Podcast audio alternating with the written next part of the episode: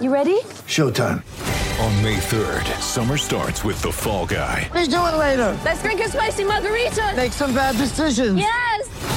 Audiences are falling in love with the most entertaining film of the year. Fall guy. Fall guy. Fall guy. That's what the poster said. See Ryan Gosling and Emily Blunt in the movie critics say exists to make you happy. Trying to make it out? Nope. Because I don't either. It's not what I'm into right now. What are you into? Talking. Yeah.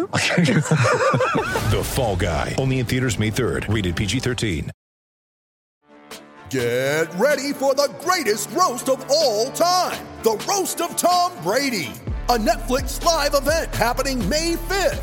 Hosted by Kevin Hart, the seven time world champion gets his cleats held to the fire by famous friends and frenemies on an unforgettable night where everything is fair game.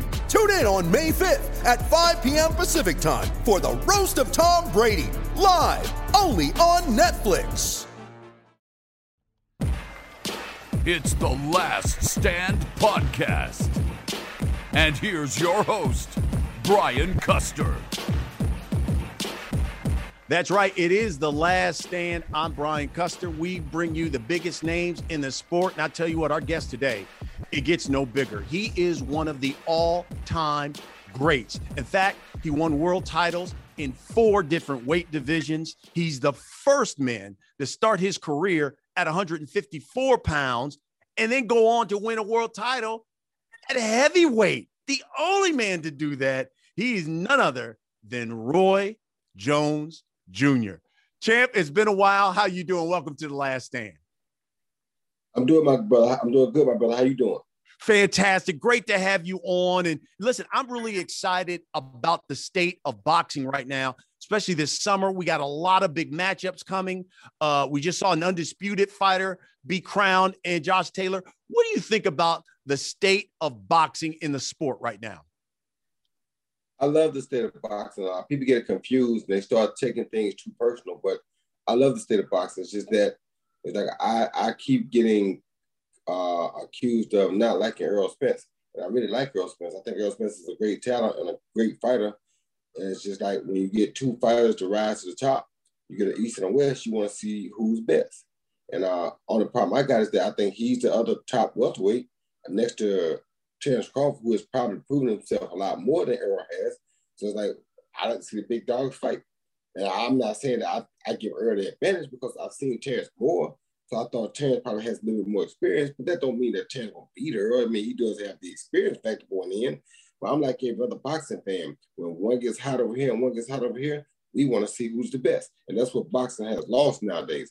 So what Josh Taylor did, that was that was really good for boxing because that's all we're trying to find out who's the best. Why they talking about hating and who I don't hate nobody. I don't really have time to hate them, but I love the sport too much to hate people. What I do is I'm such a, a well-rounded person is that to that to the point that Phil Mickelson won was the oldest person to win a, PGA thing last weekend for his golf course. I'm not even a follower of golf, of golf.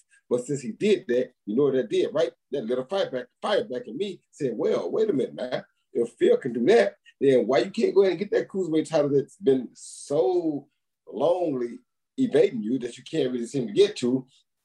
But uh, Phil just gave you hope. Look what Fields just did. Fields just became the oldest man to win a, a, a big major on, on tour like this. So it's like, yes, the oldest person to win a major tournament.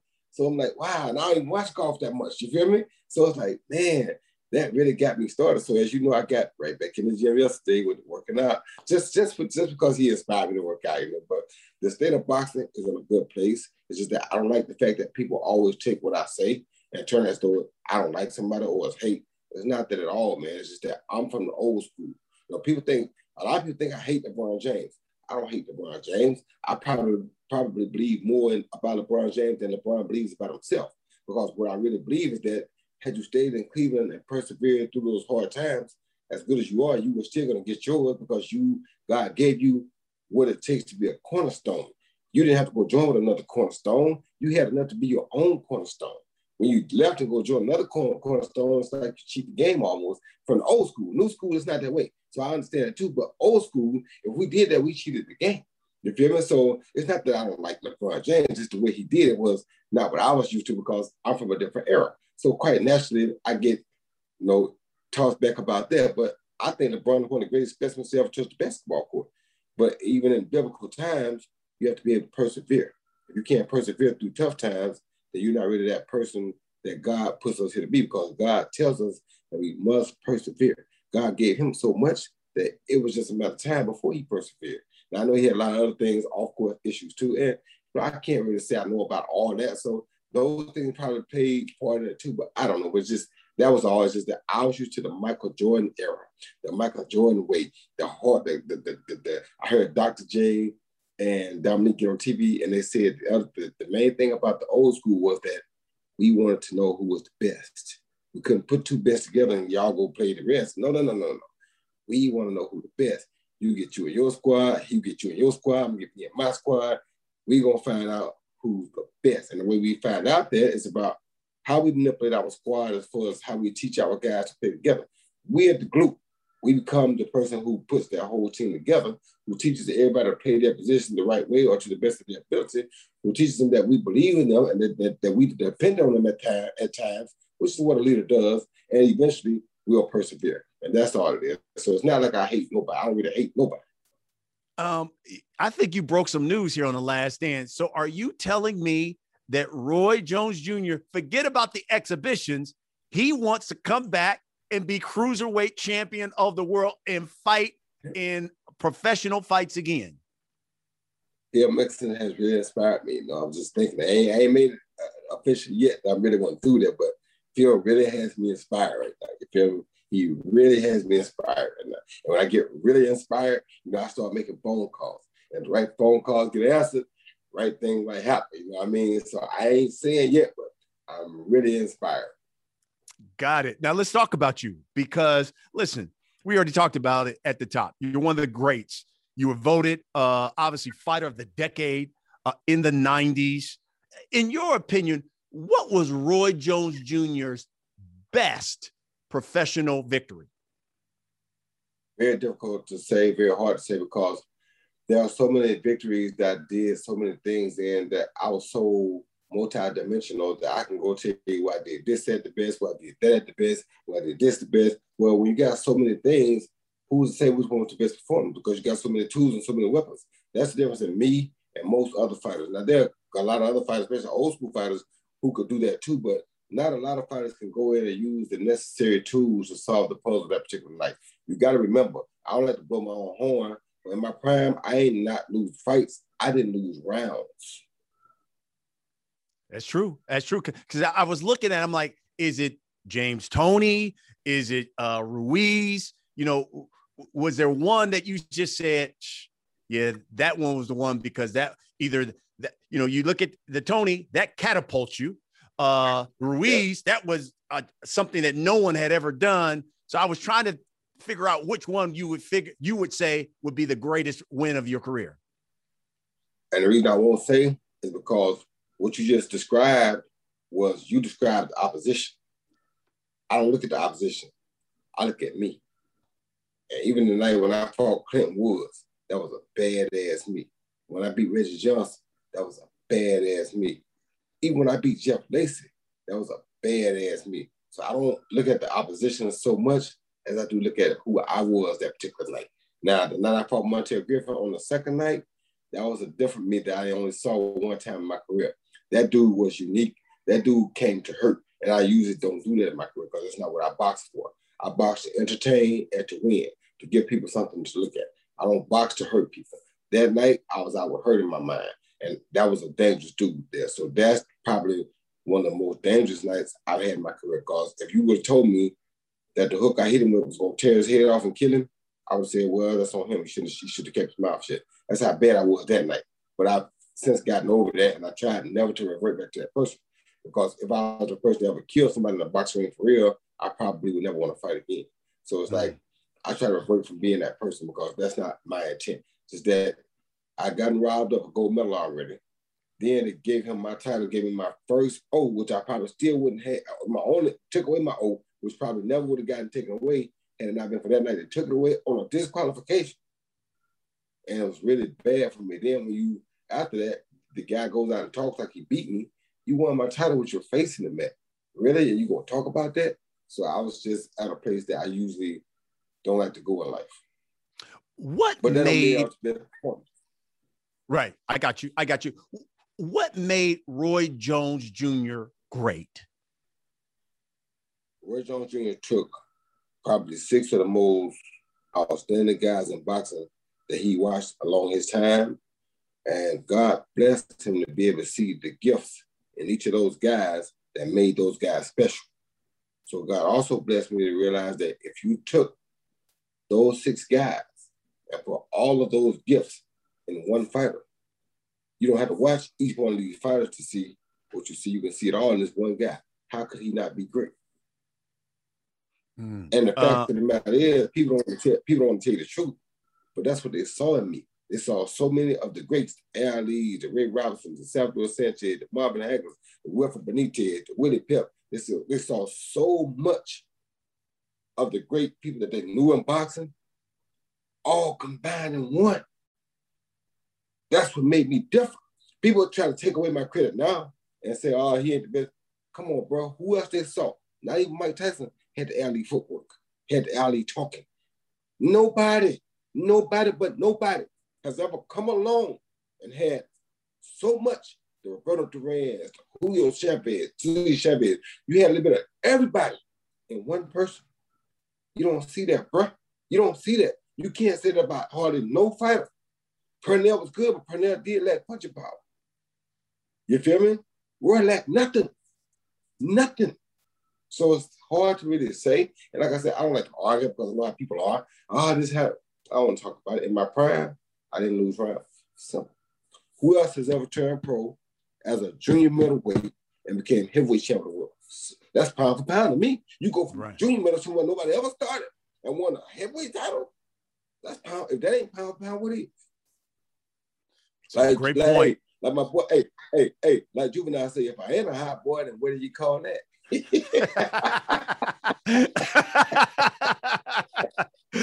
um, you talked about the the six fighters and you were basically all those rolled into one was there because you know you talk to fighters today and they say hey look man i looked at roy jones jr or i looked up to floyd eh, was there one guy that you as a kid that you looked up to that you said man i gotta i gotta be something like this guy here of course ali was that guy mm. but once i got further into boxing and i realized that there were other things other people did that ali really didn't do i said well to be different than him I gotta add all these other attributes. I can't just go be another Muhammad Ali. Ali ain't big on throwing body shots. He ain't big on uppercuts. He ain't a lot of different things he really wasn't big on. He wasn't big on slipping and rolling. He was outside dodging, you know, he would like that, but he wasn't really in there bobbing, weaving, none of that kind of stuff. So it was different things that Ali really didn't do that other guys that were great did. And what people don't understand is that, to me, Willie Pep and Wilfred Benitez were two of the most, two of the best defensive fighters that I ever seen. Then long came Pernell Whitaker, and I'd add him to the list too. But those were three of the best defensive fighters I ever seen. They used their feet, they used their head movement, they used their shoulders, they used everything for defense. There's a lot to be learned there, but people don't understand that. But I do, and I understood it. So I took those things that made them great too. It's even like there were certain things I took from guys who didn't have a lot, they only had one thing. And like to me, I'm not saying that bad about it, but to me, people know Eddie Mustafa Muhammad, but Eddie Mustafa Muhammad, when he was Eddie Gregory, had the best left liver shot in the history of boxing to me. Hmm. So you know I had to take it. I had to take it. If Eddie Mustafa Muhammad hit you with left body shot, it would probably over with. Interesting. Um, I was reading an article uh, about your career, and and one guy who was quoted in it was Antonio Tarver, and he said, I was the kryptonite uh, for Roy Jones Jr. Was he? No, he wasn't the kryptonite. That 25 pounds that lose coming down from heavyweight was the kryptonite. Never was him. If it was, he'd beat me that night. He didn't beat me the first night. Why? Because it was in my heart that I was not going to only win heavyweight title, but I was going to do what I thought Bob Fitzsimmons did at the time. After I got rid of the heavyweight title, I to come back down and recapture the light heavyweight title. So if he was my kryptonite, that never would have happened. I would not be in the history books. Kryptonite stopped Superman from getting in the history books. Superman still in the history books. Was that really Kryptonite? No, it wasn't. uh, another guy who was quoted in an article I was reading about you, Carl Froch. I guess you guys have had a little uh, back and forth. He said, uh, "quote Roy Jones Jr. was totally shot to bits uh, when he lost to Joe Calzaghe in 2008 at the Garden. Uh, shouldn't even have fought that fight. Um, when you when you look at uh, the, the the tail end of your career, what do you think was the downfall for Roy Jones Jr.? Should you have uh, retired earlier? What do you think? You lost all that weight and realized your body didn't adjust to it well, you should have took a little time off. Should have took like a year or two off right after I came back down from heavyweight because my body was under too much pressure, went through too many changes, and that shock hurt my body more than I thought it did. But I had such a big heart that I still ahead and hardened it out and won that first fight against Tarver. But that was really that really was the end of my goal list. I wanted to win the heavyweight title and come back and recapture the light heavyweight title. Now I did that. That's the end of my goals. What you got to understand about boxing is you cannot fight without a goal. At that time, I really wasn't even considering the cruiserweight title. I just hadn't thought about it. I always thought the cruiserweight title would never hold enough, really hold enough muster. I ain't know the division was gonna still stick around. So I was, it was one of the boring, most boring divisions in boxing for the longest time. So I already had wiped that out of my mind. I wish I would have set my goal on that too, because had I set my goal on that too, I would have won that before I stopped too. Because when my mind is set on something, I go get it. Um, towards the end of your career, Roy, you got kryptonite, into broadcast. Kryptonite, kryptonite or no kryptonite, I go get it. So it was kryptonite, I couldn't have got it. Uh, towards the end of your career, you uh, you got into broadcasting as well uh, with HBO Boxing. Uh, were you totally shocked when HBO went out of the boxing business? No, I wasn't totally shocked. I kind of saw the decline coming. Hmm. Interesting. Um, now you also are training guys. You're a trainer as well. Uh, fighters like Chris Eubank Jr. Um, do you realistically see him in big fights like, let's say, Triple G or even uh, Jermall Charlo? Yes, I do. I'm gonna tell you why. He is so much like his father. It's unbelievable. This kid is one of the most explosive fighters on the planet. The problem I have with him and other people have in the, in the past is that he's too explosive. so now we can calm some of that explosiveness down and teach him to do a little bit more boxing along the way, which he showed in his last fight. He could be something fun to watch because when he does turn on, he turns it on.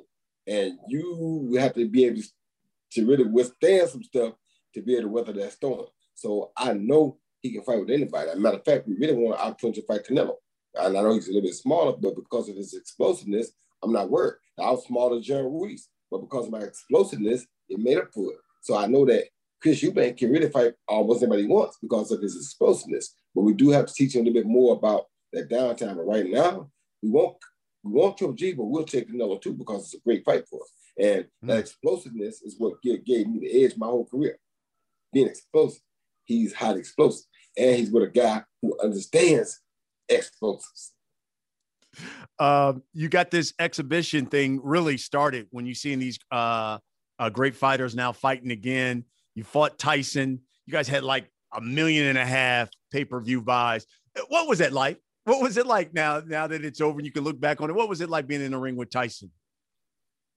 It was the funnest thing I ever probably experienced as far as fun goes. I never thought that he would be as fast as he still is. I knew he would be as powerful as he is because he's just as powerful as he ever was. I knew power is the last thing to go in a fighter. But what shocked me was his defense. It's still very difficult to hit him if you don't want to be hit. And I got some of the most fastest hands in boxing. So if I have a problem hitting you, you, better believe you're hard hit.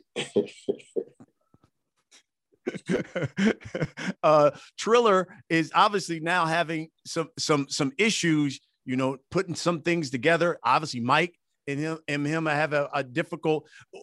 Was the experience with Triller a good one, or you know, Mike has has filed some legal things with from the financial standpoint. Did you make out okay with Triller, or did you have some issues with him as well? We all we both had issues with him. How can he have issues with him and I don't? We both mm-hmm. had issues with him, and we still have issues with him.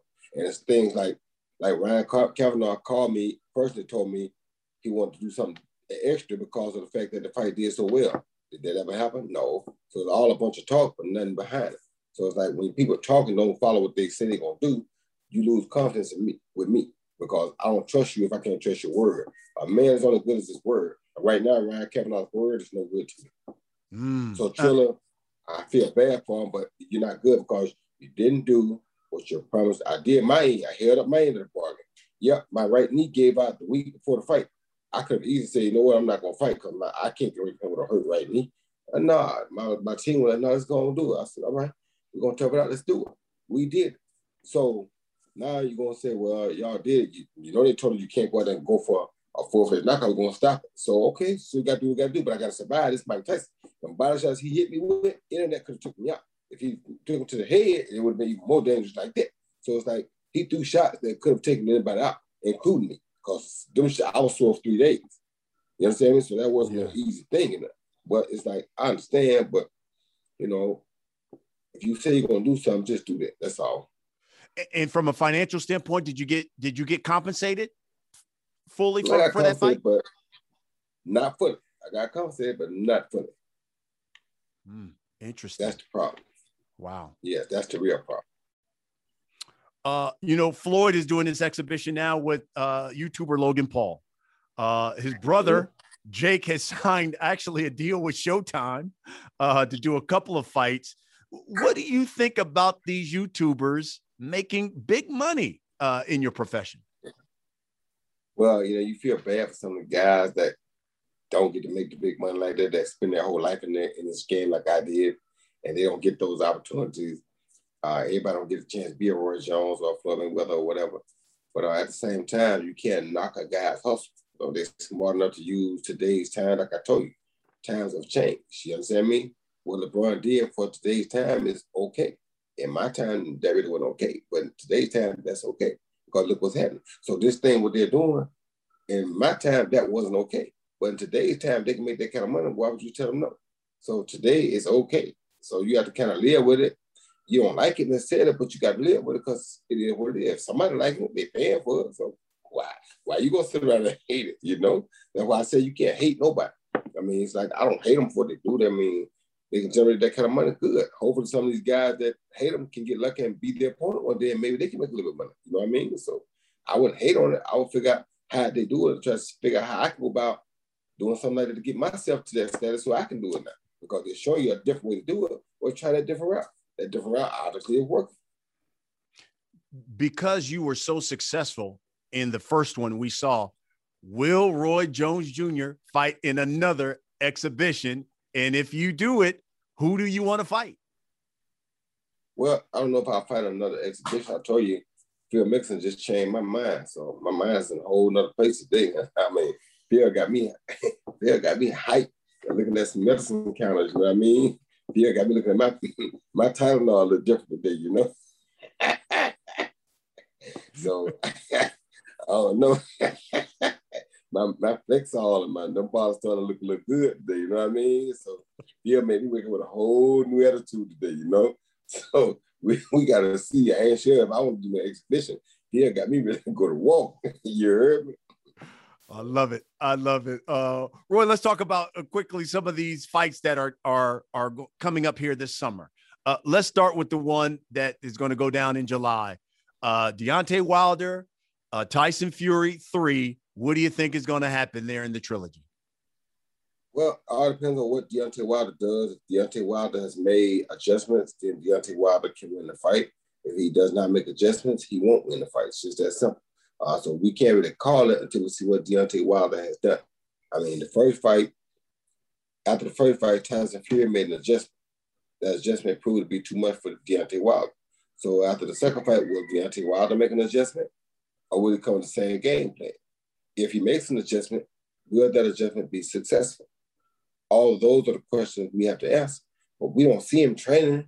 We don't know what he's doing, so we can't make that assessment just off of what we know because we don't know enough. So I can't tell you who I think will win the fight right now. Right now, my, my mind would say you got to go with Tyson Fury because he won the last. But if, if, if, if Wilder can make right adjustments, Wilder hits so hard that he can change any, anybody's night in any given second. So if he makes the adjustments, then anything can happen. But uh, right now, you got to go Fury off top. Uh, Errol Spence and Manny Pacquiao are going to get it on uh, for supremacy, obviously, of the welterweight division uh, in August. What do you see happening there? Well, what I see happening there is that if Errol can take Pacquiao's punch, Errol should win the fight easy because Pacquiao is not what Pacquiao used to be, of course. But Errol is a guy who's a pressure fighter, who's a great pressure fighter. And he gonna find out what you got, and you gonna find out if he can take what you got or not right away because he coming right at you.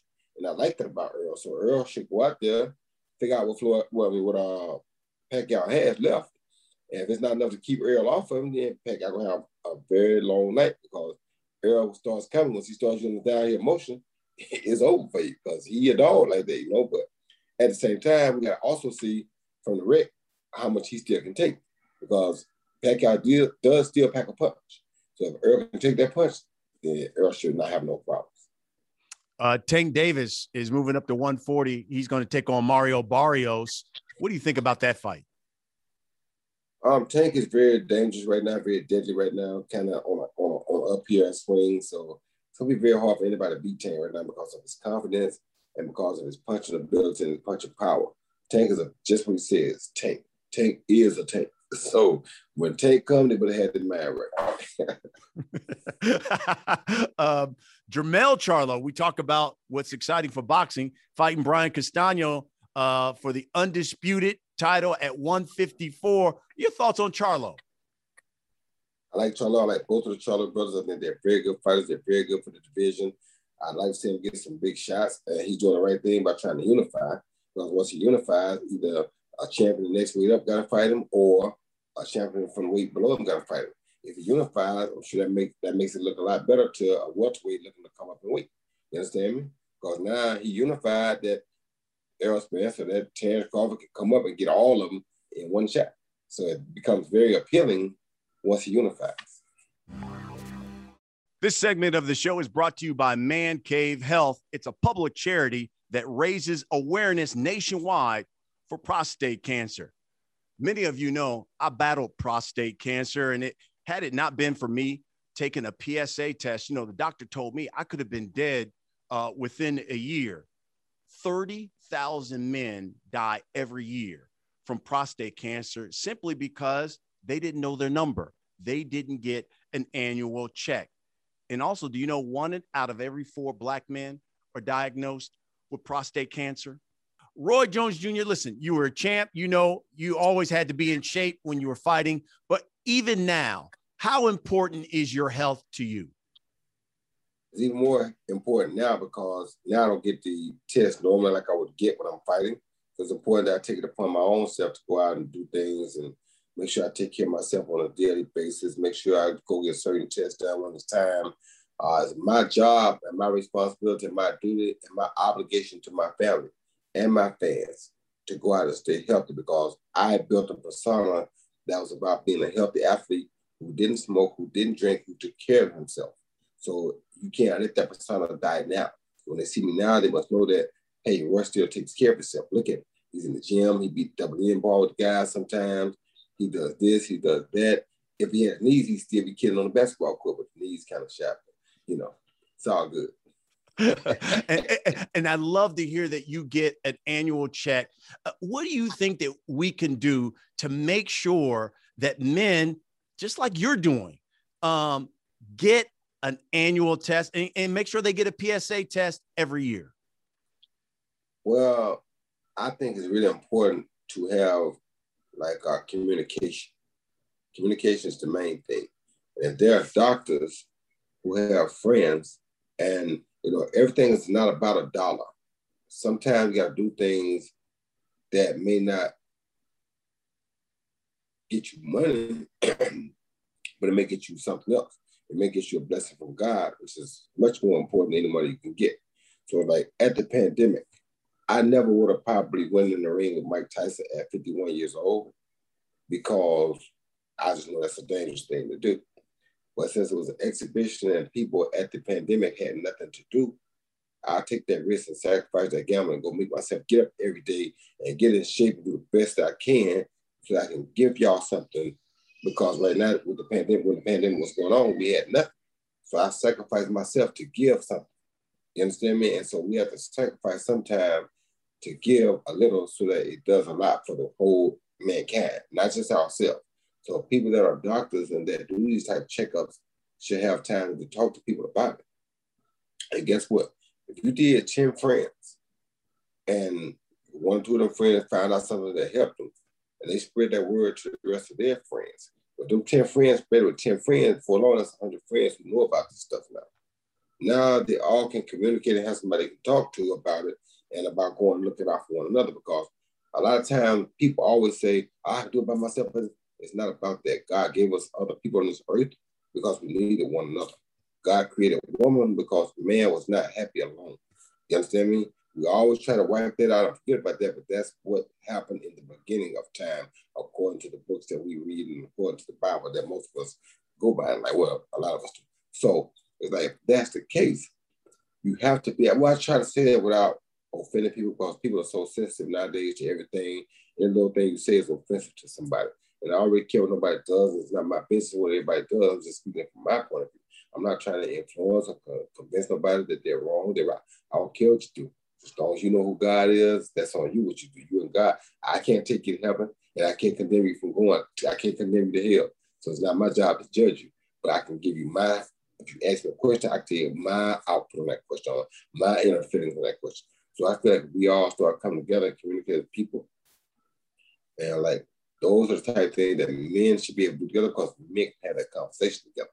And if that happened, now that gives us a better, you know, uh, give a whole worldwide range of people knowing and caring and being conscious with one another about what's going on in men's health. The mission for Man Cave Health is to encourage all men to take just one hour out of the year to either get a physical and a PSA test.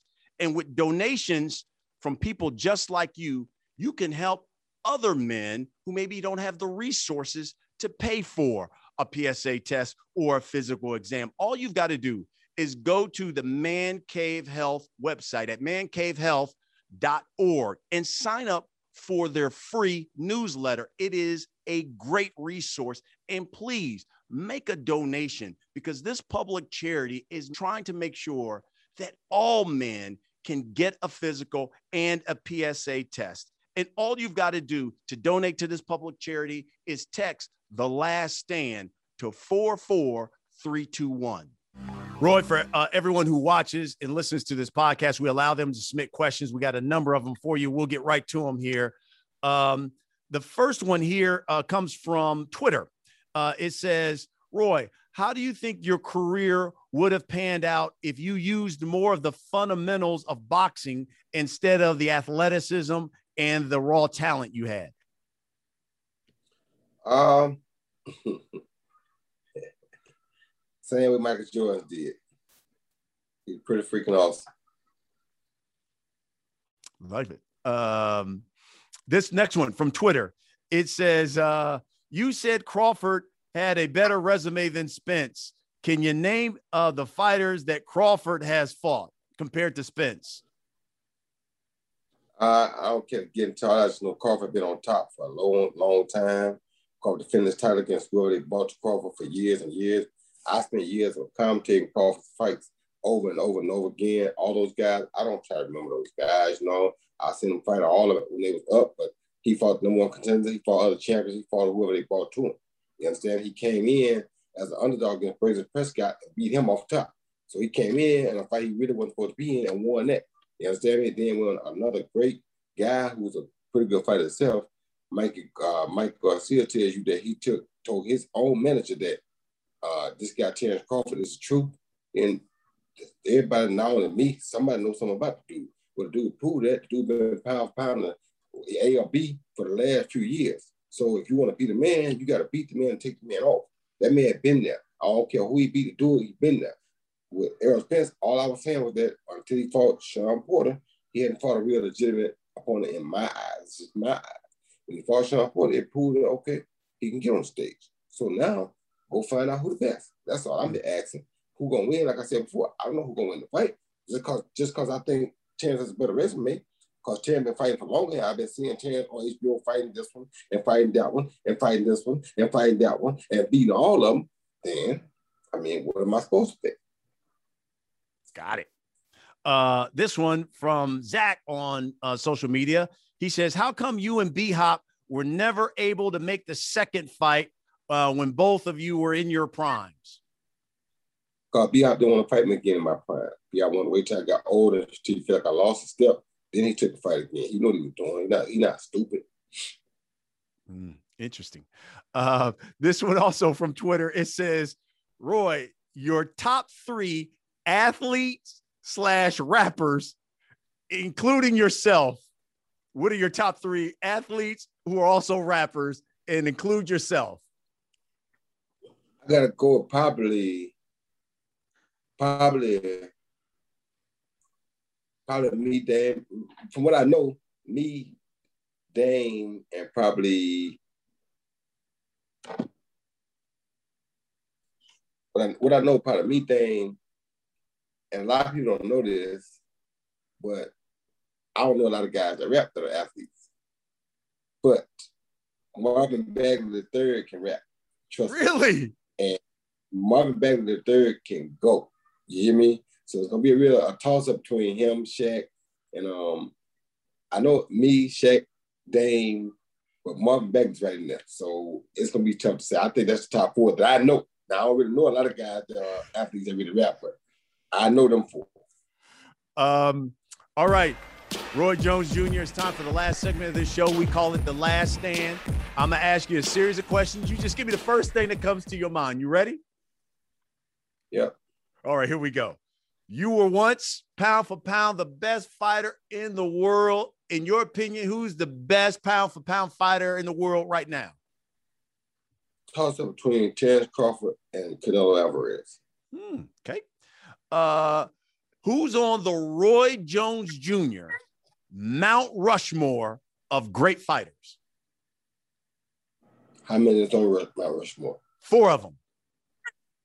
Uh, you got to put Muhammad Ali, Ray Robinson, Salvador Sanchez, and it's a lot more I could put, but I'll probably put Roberto Duran. Oh, wow. How about that? The hands of stone. Okay. Okay. Uh, is there any fighter out there right now who reminds you of yourself? Uh, it's a couple. I see. It's a lot of fighters who see a lot of things in, but nobody that's totally like me. But I don't expect to be a total another me. But I do see a lot of things a lot, a lot of guys that remind me of things I do. Yes. Okay. Uh, and it's something that we kind of talked about at the beginning. Which one would you say uh, was the win you were most proud of? Was it beating James Toney? Was it beating John Ruiz? The rematch against Montel Griffin. Montel Griffin. Ah, yeah, I got you. Okay. Okay. Uh, last but not least, is Roy Jones Jr. better broadcaster, trainer, or promoter? Fighter. Ah, oh yeah, that goes without question. Great answer there. Listen, I've been wanting to do this for a while, brother. I really appreciate you doing it. Um, it, it's uh, it's always great. It's always love when I see you, man. I just want to say thank you. Thank you, but I can't believe my internet held up. This is I know. Hey, hey look, that, I'm with. I'm, I'm, happy it did, and that's what we do here on the Last Stand. We bring you the biggest names in the sport, like Roy Jones Jr. Thanks for watching, everybody. We'll see you next week.